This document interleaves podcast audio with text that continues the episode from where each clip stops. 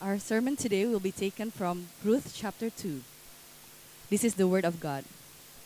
Now Naomi had a relative of her husband's, a worthy man of the clan of Elimelech, whose name was Boaz.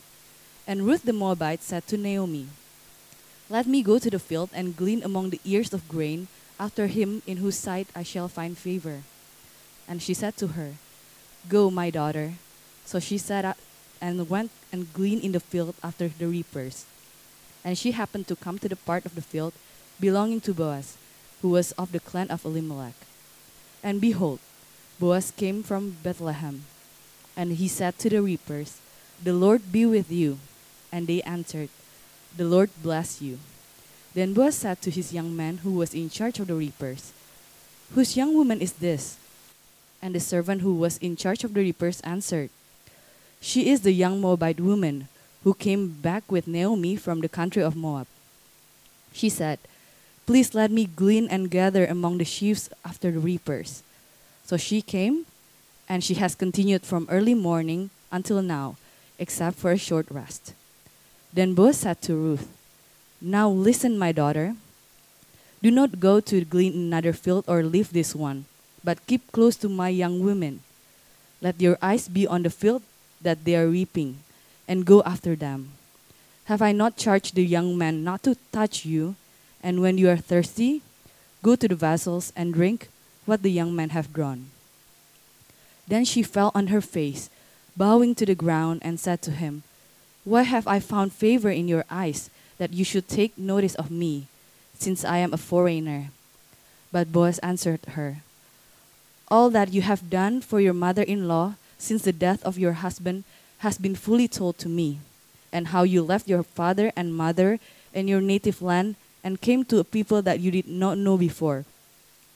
The Lord repay you for what you have done, and a full reward be given to you by the Lord, the God of Israel, under whose wings you have come to take refuge. Then she said, I have found favor in your eyes, my Lord, for you have comforted me and spoken kindly to your servant, though I am not one of those of your servants. And at mealtime, Boaz said to her, Come here and eat some bread and dip your morsel in the wine. So, she sat beside the reapers, and he passed to her roasted grain.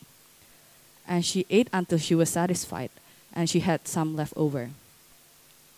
When she rose to glean, Boaz instructed his young men, saying, Let her glean among them among the sheaves, and do not reproach her. And also pull out some from the bundles for her and leave it for her to glean, and do not rebuke her. So she gleaned in the field until evening.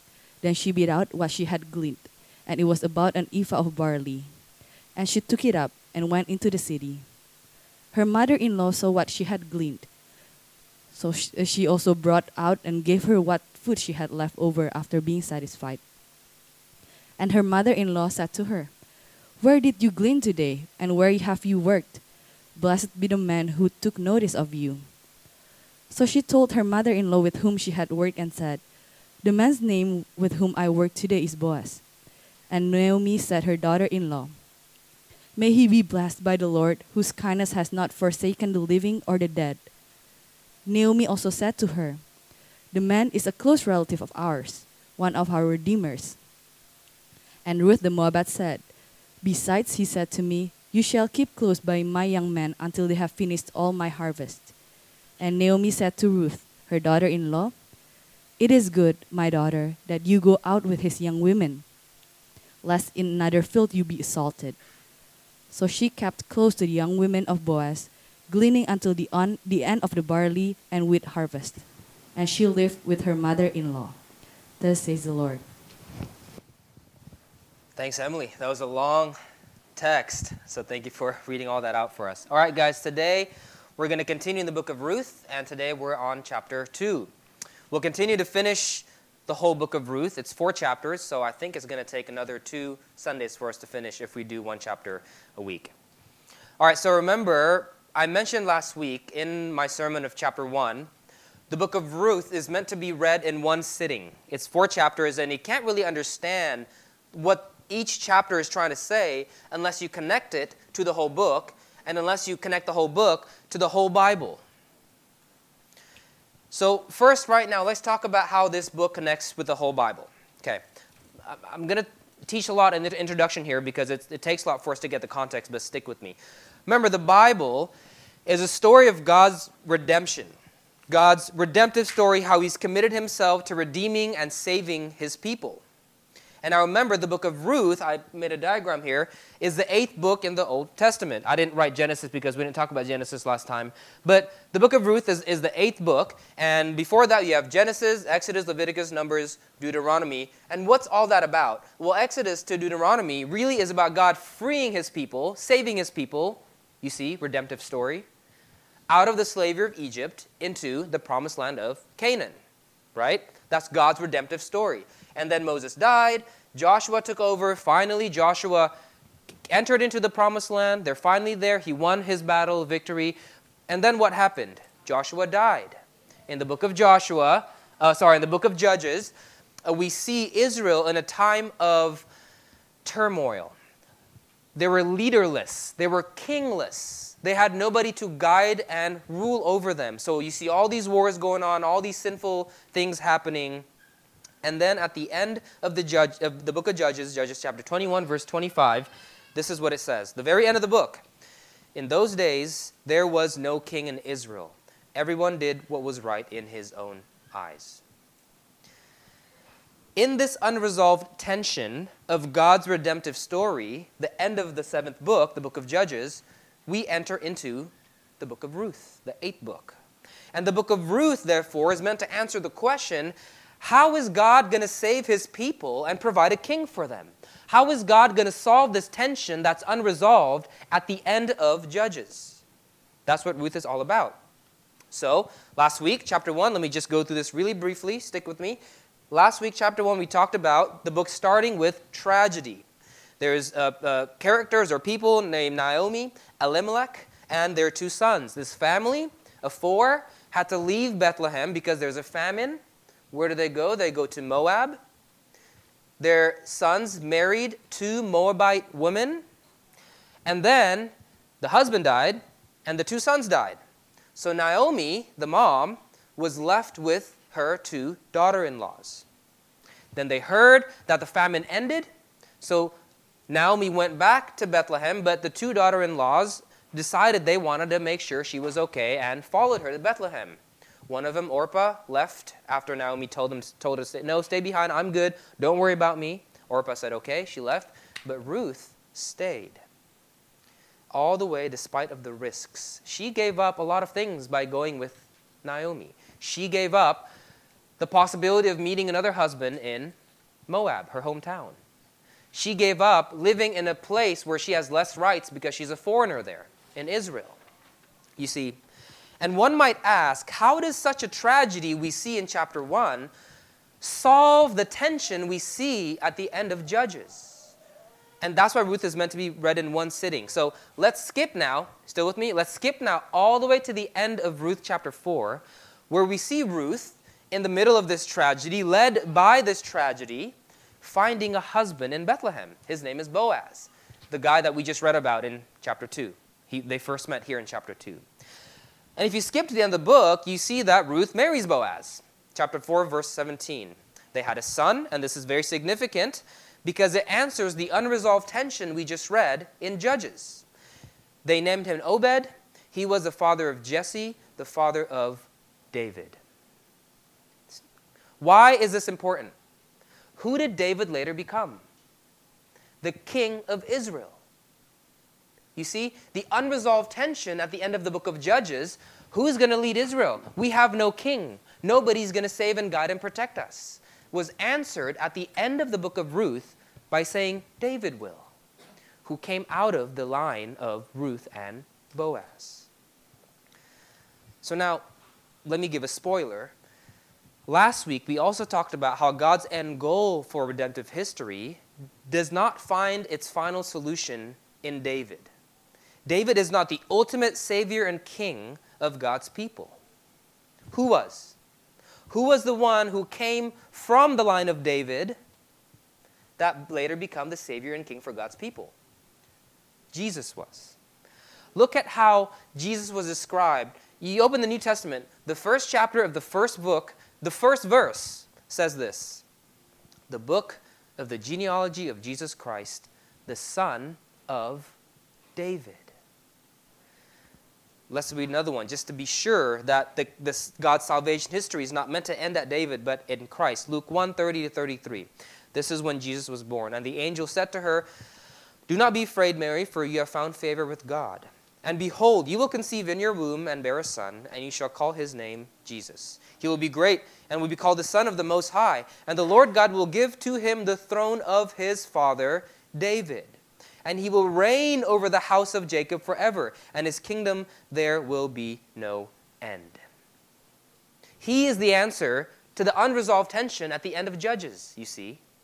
He is the Savior and King that will guide and protect God's people. The significance of the story of Ruth and Boaz is not ultimately that they're the ancestors of David, but they became the ancestors of Jesus Christ the true Savior and King of God's people, the true solution for the unresolved tension at the end of Judges. And now,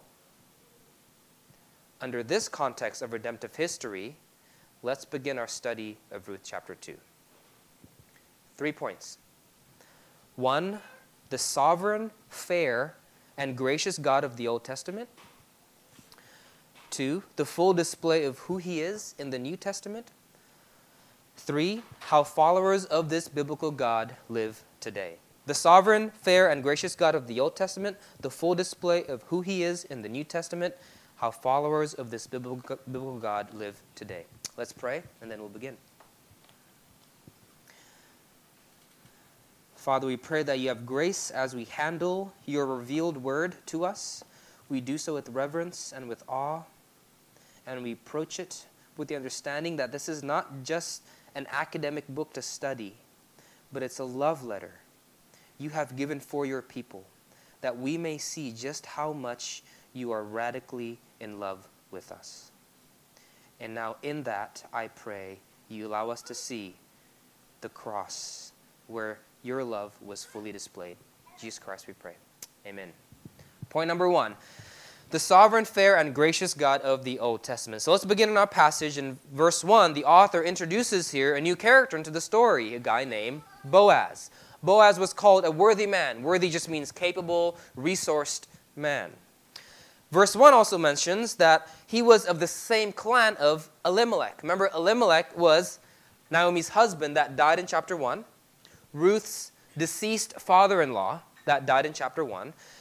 Boaz was in the same clan of Elimelech. To be in the same clan just means you're in a tighter knit group family or group of people within the larger tribe. There's tribes and then there's clans. Elimelech was in the same clan as Boaz, this guy that we see in verse 1. Then in verse 2, you see Ruth asking Naomi permission to glean and gather food for Naomi, which was the whole point of Ruth leaving Moab in the first place, right? To take care of Naomi and make sure that she is blessed in her old age.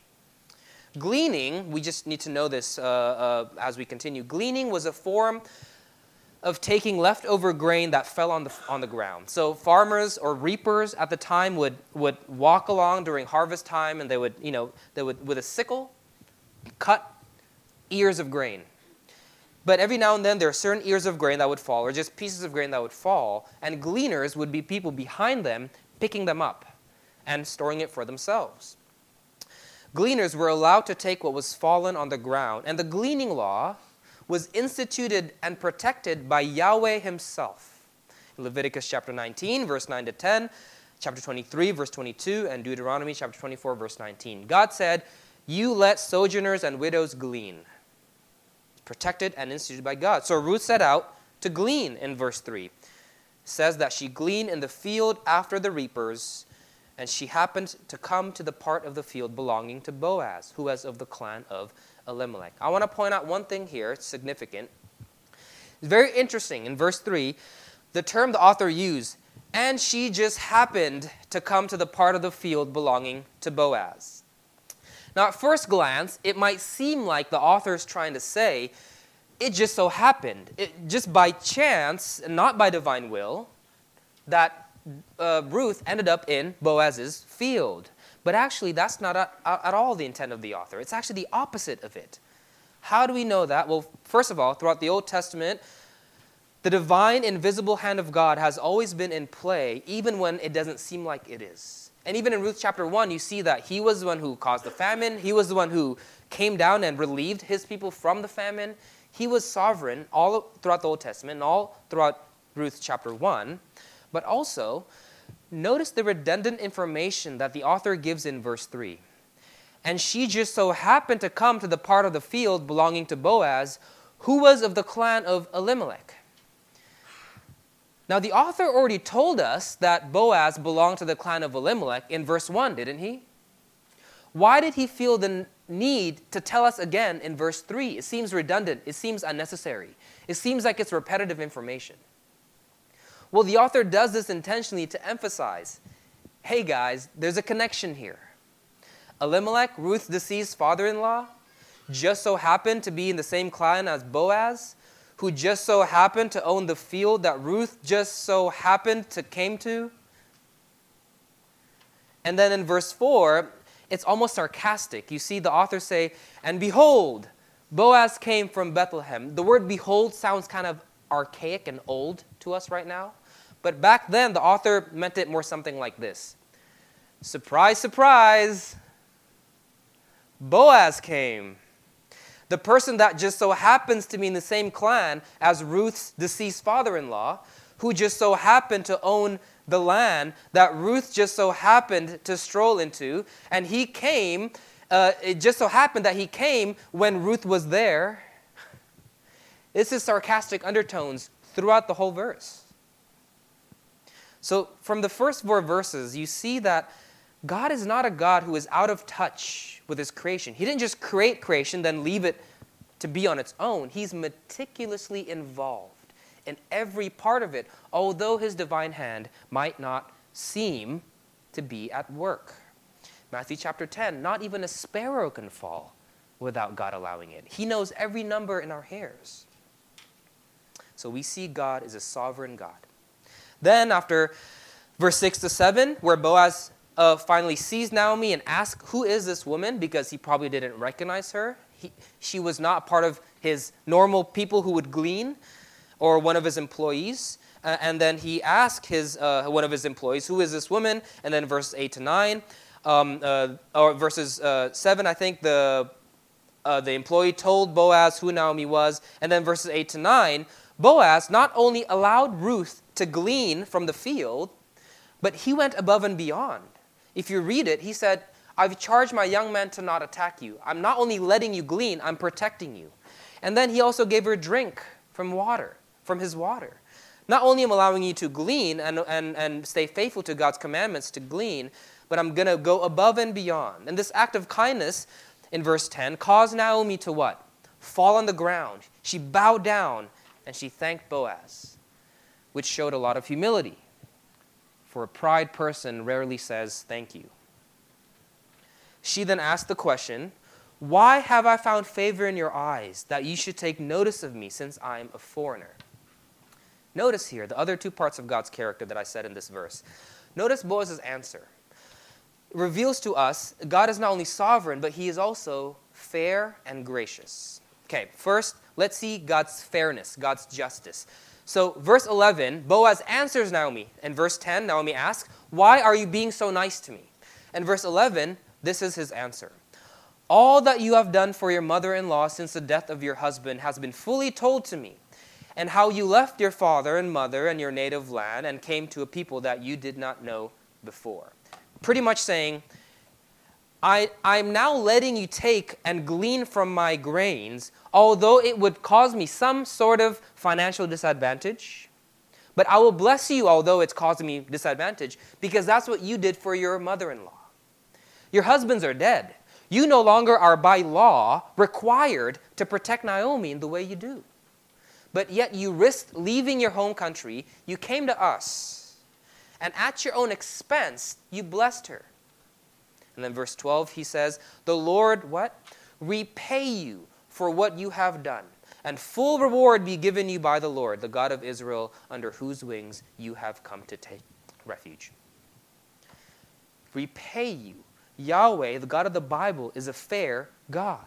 is a just God. He will repay us for our deeds. But now some might say, well, of course Boaz allowed her to glean. He was his hands were tied behind his back. He had to, right? Yahweh instituted this law back in Leviticus and all those other verses you mentioned. So he kind of had to. He had no option, right? But remember, this law was instituted by Yahweh primarily as a law within Israel, Israel for Israelites. Remember, a part of Ruth's confusion in verse 10 Why have I found favor in your eyes that you should take notice of me, since I am a foreigner? Ruth was a Moabite, and there's a lot of questions whether or not this gleaning law applies to her.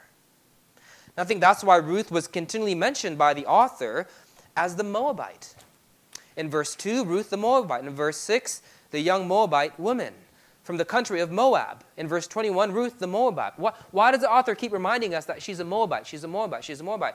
Hey, remember, she's not an Israelite. She does not have as much rights as Israelites here do. Yet, despite this, not only did Boaz allow Ruth the Moabite to enjoy the benefits Yahweh has instituted, primarily for Israelites, but Boaz went above and beyond. Verse 9 with the water, then you continue in our story, verse 14. She had her join his staff during mealtime. He gave her so much food, Ruth had left over. Keep that in mind. We're going to touch back on that later. Ruth has so much food left over, she kept it in her pockets or somewhere. And because of Boaz's kindness, which went above and beyond the required gleaning law, verse 17 says, Ruth took home an ephah of barley. An ephah is equal to half month's worth of work in one day. This is bizarre. Boaz gave Ruth beyond what the gleaning law required. See, in this chapter, you see three characteristics of God. In verses 1 to 4, you see He is sovereign he led Ruth to just happen to come to Boaz's field, who just happened to be all that. He's sovereign, he's in control. Verses 11 to 12 I will repay you for what you have done to your mother in law. He's just, he's fair. But three, he's also gracious. Although the law most likely was not binding to a Moabite, still imparted the blessing upon Ruth, who was not only required by law, uh, but also went above and beyond. Sovereign, fair and just, gracious. Now, why is this important for you and I? Why is this theology of who God is in Ruth chapter 2 important? It's unbelievably important. One, because, I mean, the simple fact of knowing who God is is reason enough for it to be important. But also, there's an incredible implication to all this, especially in regards to redemptive history.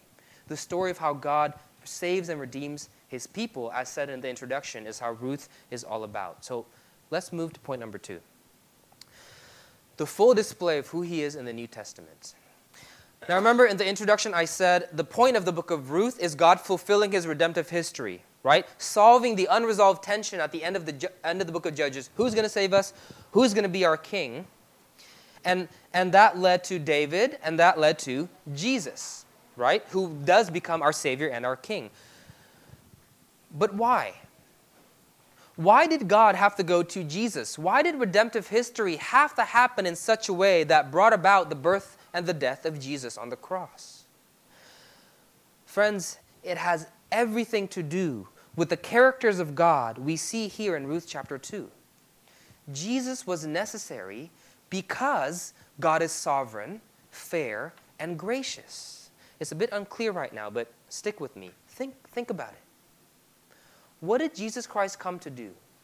What was the purpose of his birth? Is to come and die on the cross and forgive us of our sins by paying for the full consequences of our sins on the cross by his own blood.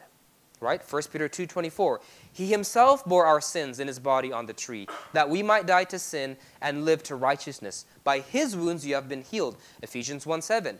In him we have redemption through his blood, the forgiveness of our trespasses. But why? Why did it have to happen in this way? Why through Christ? Why through the cross? Because God is a sovereign, just, fair, and gracious God. Let me okay, let me explain it this way. Let me ask us this question.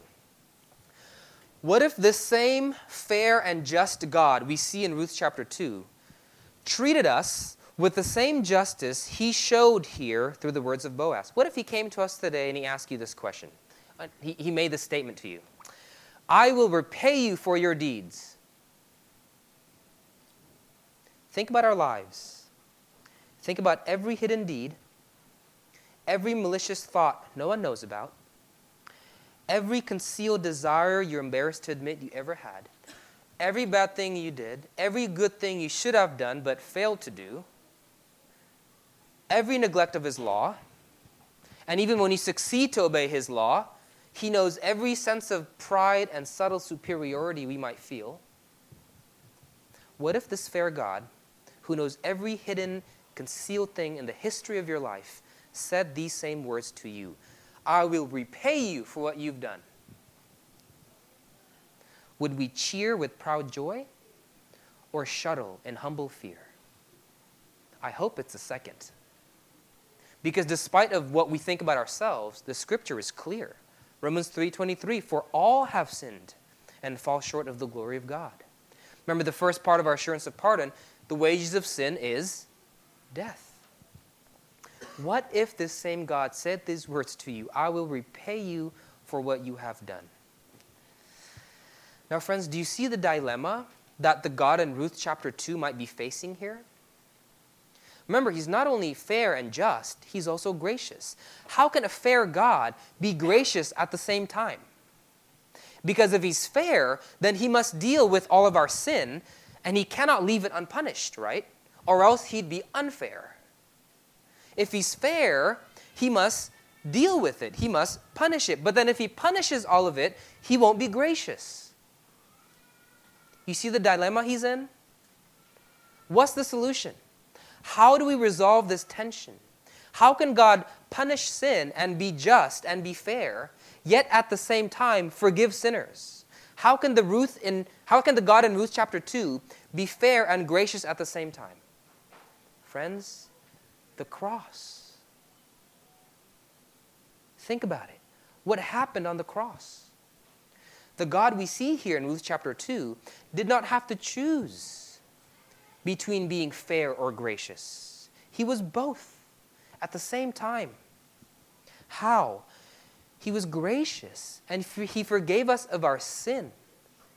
Yet at the same time, justice was not betrayed. Why? Because it was still paid. By who? By him. 1 Peter 2:24 by his wounds you have been healed. You see, the only way God can truly be the God we see here in Ruth chapter 2, who is fully gracious and fully just at the same time, is through the cross. The only way he can be fully just without sacrificing his graciousness, we're still forgiven, yet be fully gracious without sacrificing his justice, the cost was still paid by him, was on the cross. You see, so we see here that the same fair and gracious God in Ruth chapter 2, what did he do? He sovereignly orchestrated the meeting of Ruth and Boaz, through whom God in flesh, John chapter 1 says, Jesus Christ was born, who embraced the cross that was meant for us, fulfilling his justice by paying for our sins, yet at the same time displaying his grace and forgiving us through it. Hence, the same God in Ruth chapter 2, who is just and fair at the same time, displaying his character of sovereignty, justice, and grace in the brightest way possible when he died on that cross for you. That's why redemptive history had to go in the way that it did through Christ, through the cross. Now, I'm going to talk about something else in our passage, and then I'm going to tie it all up at the end. Okay, so first we see in Ruth chapter 2 a God who is sovereign, just, and gracious. Sovereign, fair, and gracious. The only way God can be these three things is through the cross. Without the cross, he's either unjust or ungracious. He's have to give up one of them. Okay, so now number three, point number three. How followers of this biblical God live today. I want to point out something from the text that may seem contradicting to us today. Um, a question I hear a lot. People come up to me and ask me, okay, you believe God is sovereign.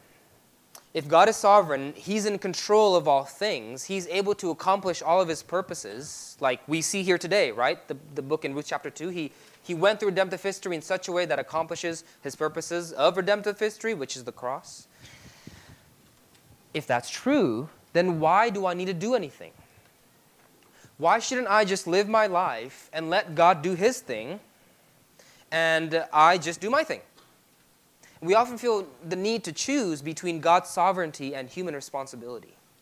However, the book of Ruth, in this chapter, nor does the Bible as a whole, feel the need to pin one against the other. Okay, let's see it through this chapter. Although the author seems to put an emphasis in God's sovereignty, remember he bring about uh, Ruth and Boaz together and, and all this kind of stuff, and it didn't just happen, but God's divine hand was there. He also, the author does also emphasize the importance of Boaz's obedience in moving God's redemptive story forward. It's just as important. Think about it. If Boaz didn't obey God's gleaning laws, God's instituted laws in the Old Testament, his relationship with Ruth would not have developed the way it did.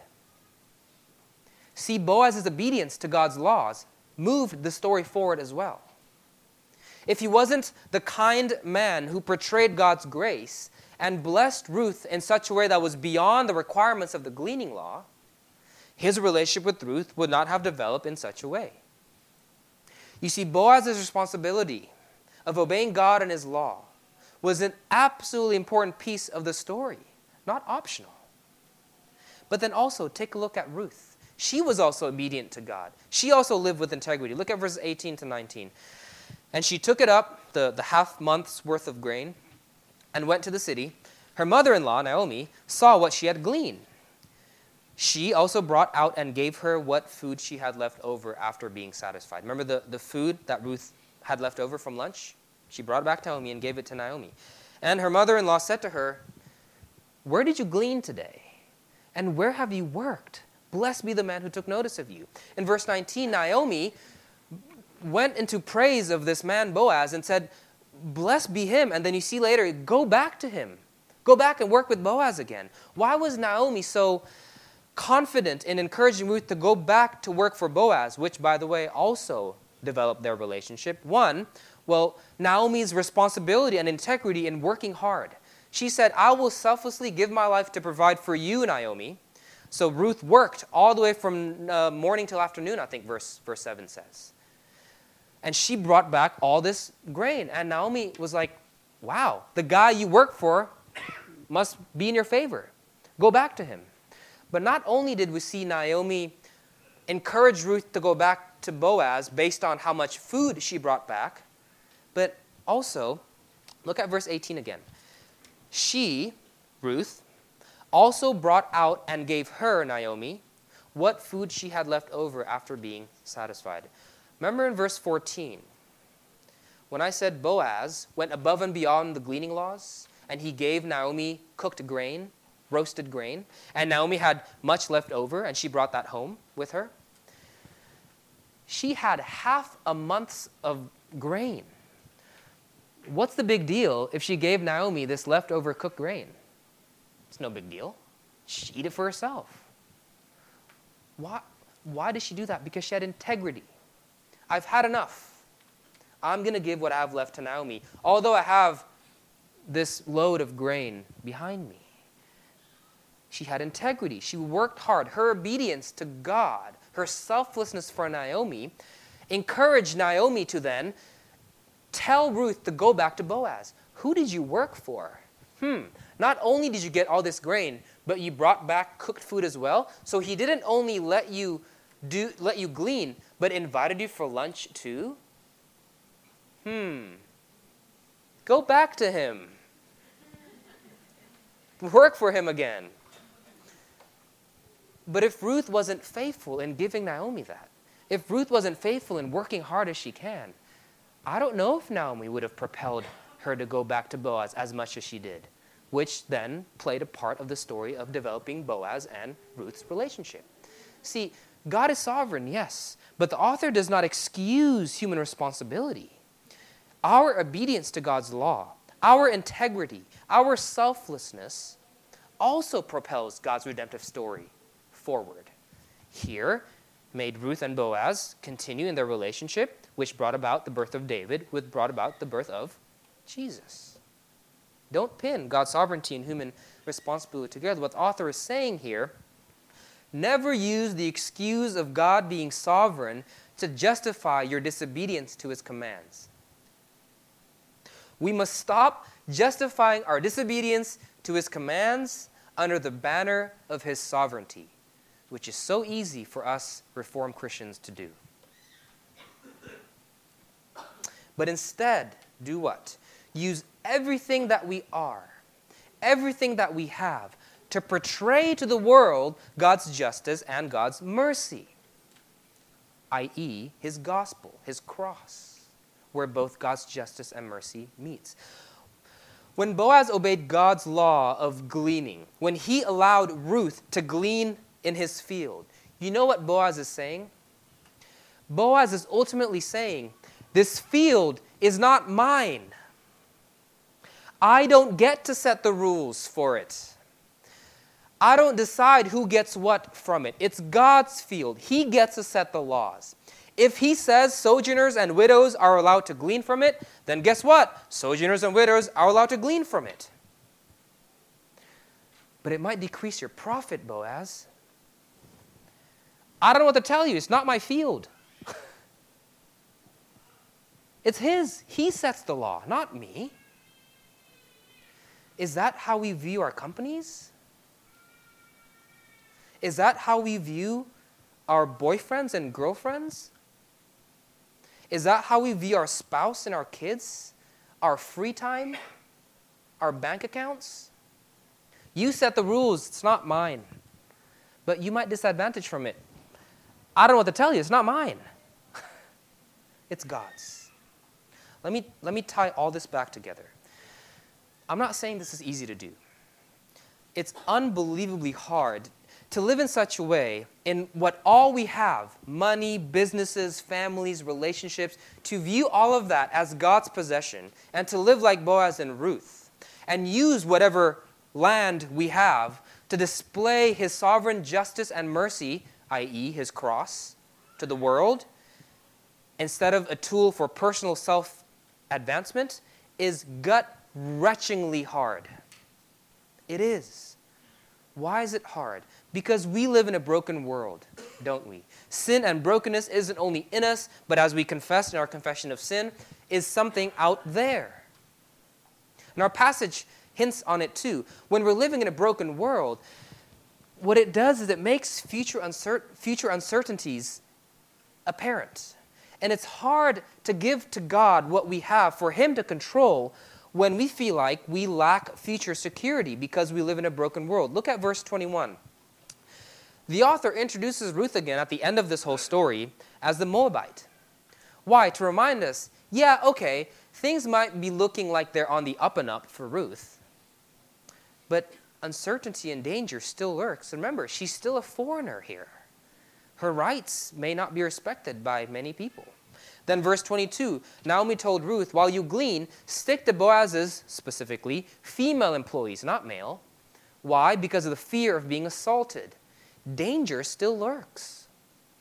At the end of verse 23, the author ending the story with, again, a bit of a tension. It was the end of the wheat harvest. The harvest has ended. Okay, what now? Will there be enough food to carry on to next harvest? Will there be another famine next year? I don't know. Will Boaz decide to show Ruth the same generosity he showed next harvest as he did this harvest? I don't know the author is intentionally building tension. There's still uncertainty, there's still anxiety, there's still lack of control lurking closely in every corner. And you know what uncertainty and anxiety and lack of self control does? It makes us want to play God. It makes us want to decide for ourselves how to use our resources, not as a way to advance His gospel, His justice, and His grace, but ultimately as a resource for my own self protection. We are tempted then to say, it's okay to cheat here and there. it's okay to lack integrity here and there. I can lack integrity in my business dealings and sacrifice portraying God's justice and mercy through my company to ensure my future financial security because we live in an uncertain world. I need something for a rainy day.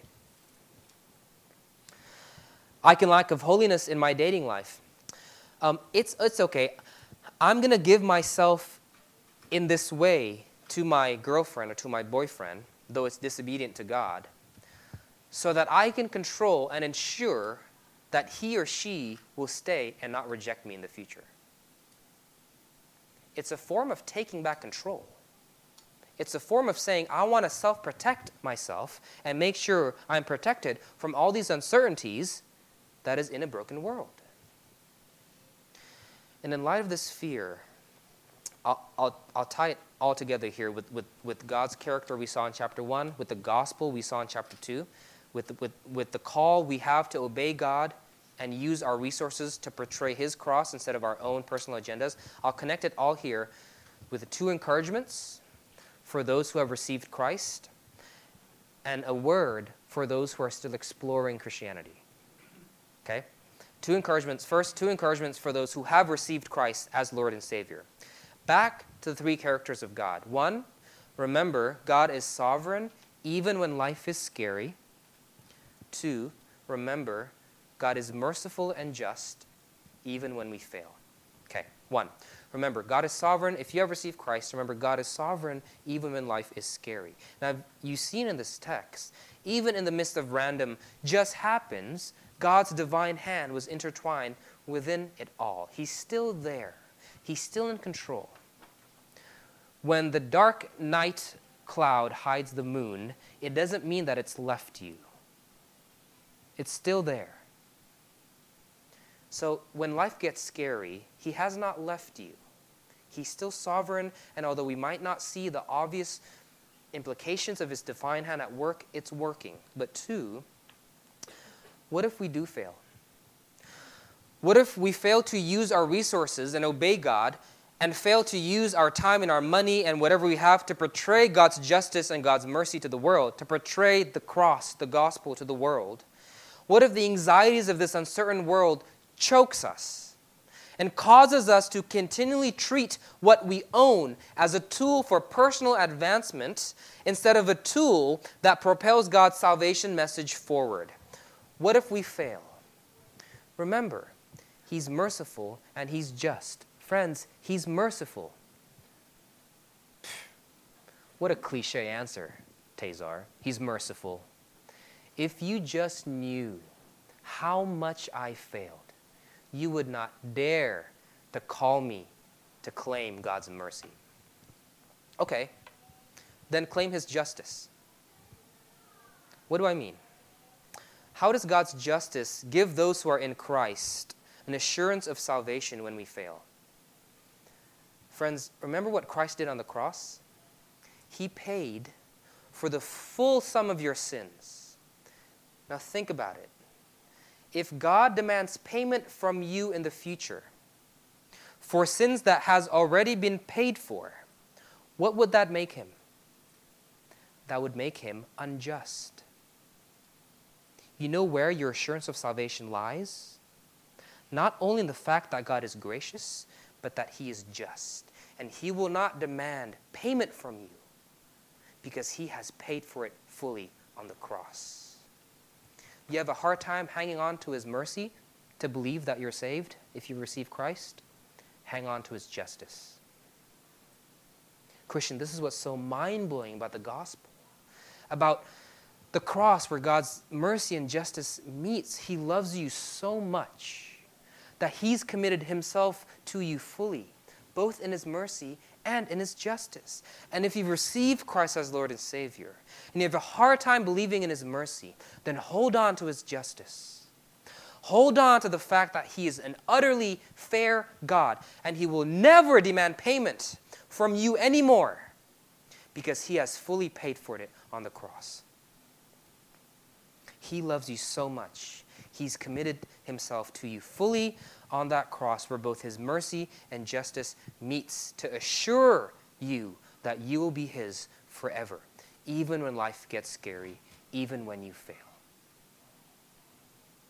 Now, a word for those still exploring Christianity, still exploring the gospel. If you're still exploring the gospel, you're studying the Bible, you're learning what Jesus Christ did on the cross to die for your sins, it's, it's, um, it's easy to view the cross or the gospel as one option to get to God. So we have this picture that there's God, but then there's like many options to get to Him, and the cross is like one of those options.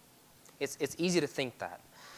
But through Ruth chapter 2, we see that the cross wasn't just one way offered by God of how to get to Him. The cross was a necessary result of who God is. Remember? Because He is fully just and because He is fully gracious, the cross must happen. Or else He's not fully just or fully gracious at the same time.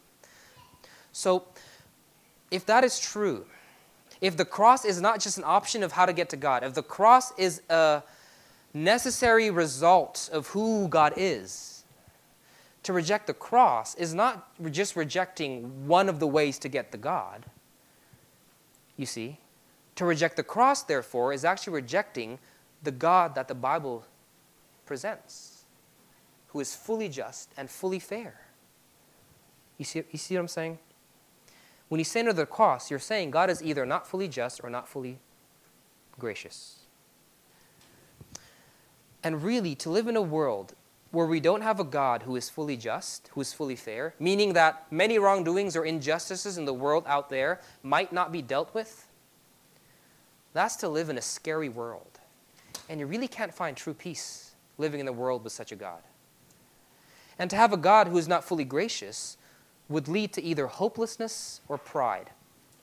Because a sinful person who feels like they're more dirty than other people, feel like they can never get it right, they'll feel hopeless because there's no guarantee of future hope of grace.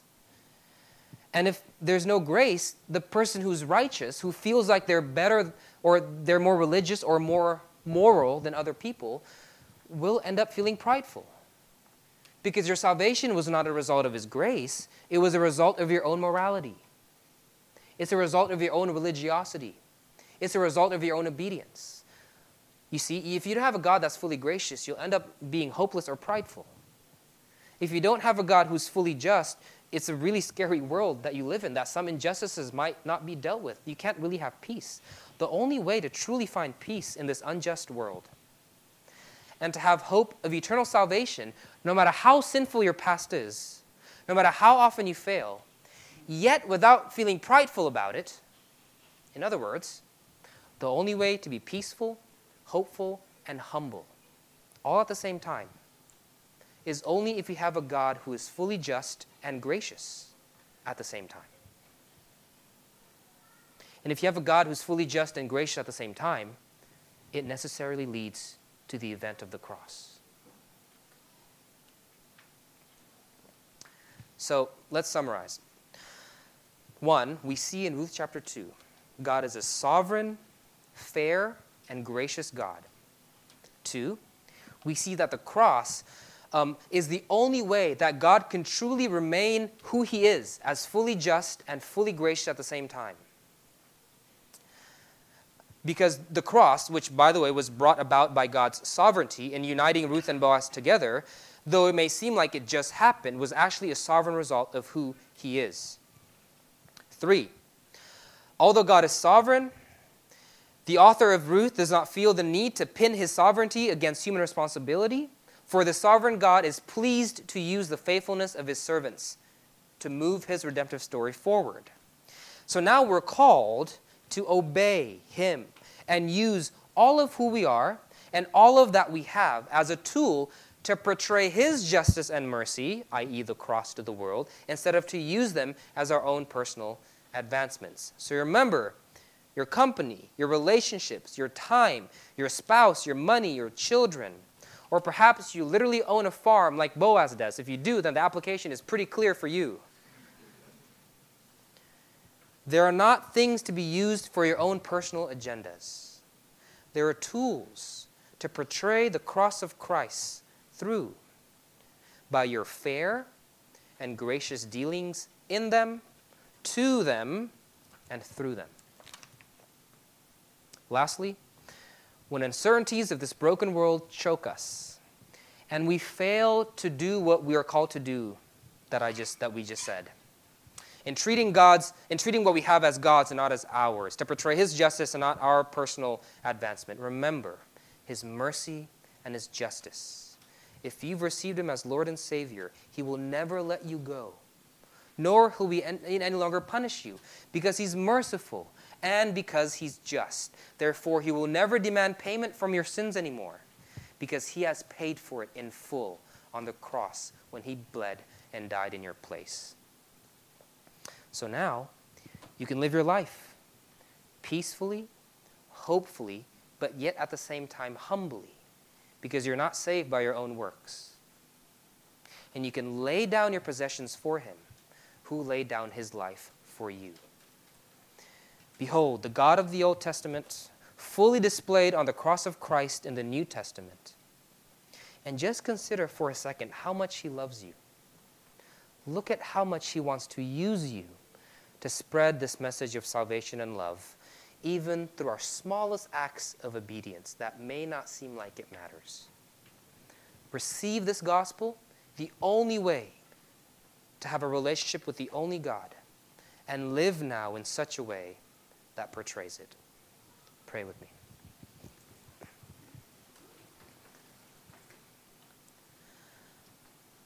Father, if you were not fully just and fair, you would not have to punish sin but yet you are, and sin must be dealt with.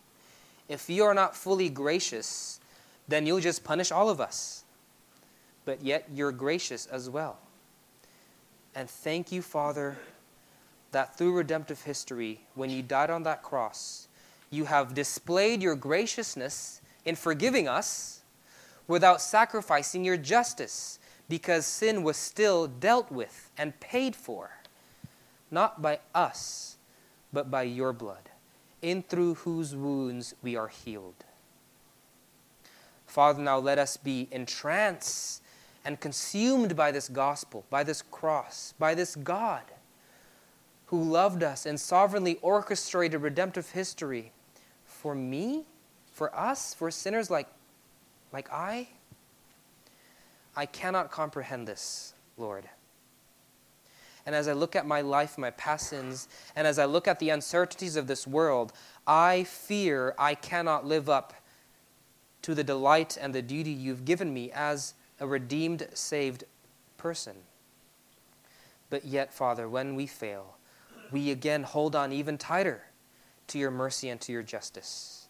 That you are merciful and that you have paid it and will no longer demand me to pay for it because you are just.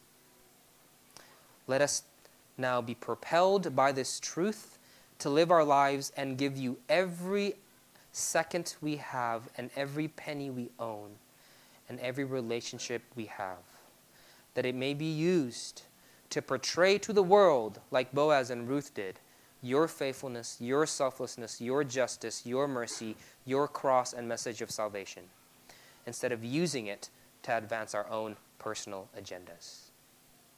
What an amazing salvation. Have we received it? I pray, Lord, that we do. In Jesus' name we pray.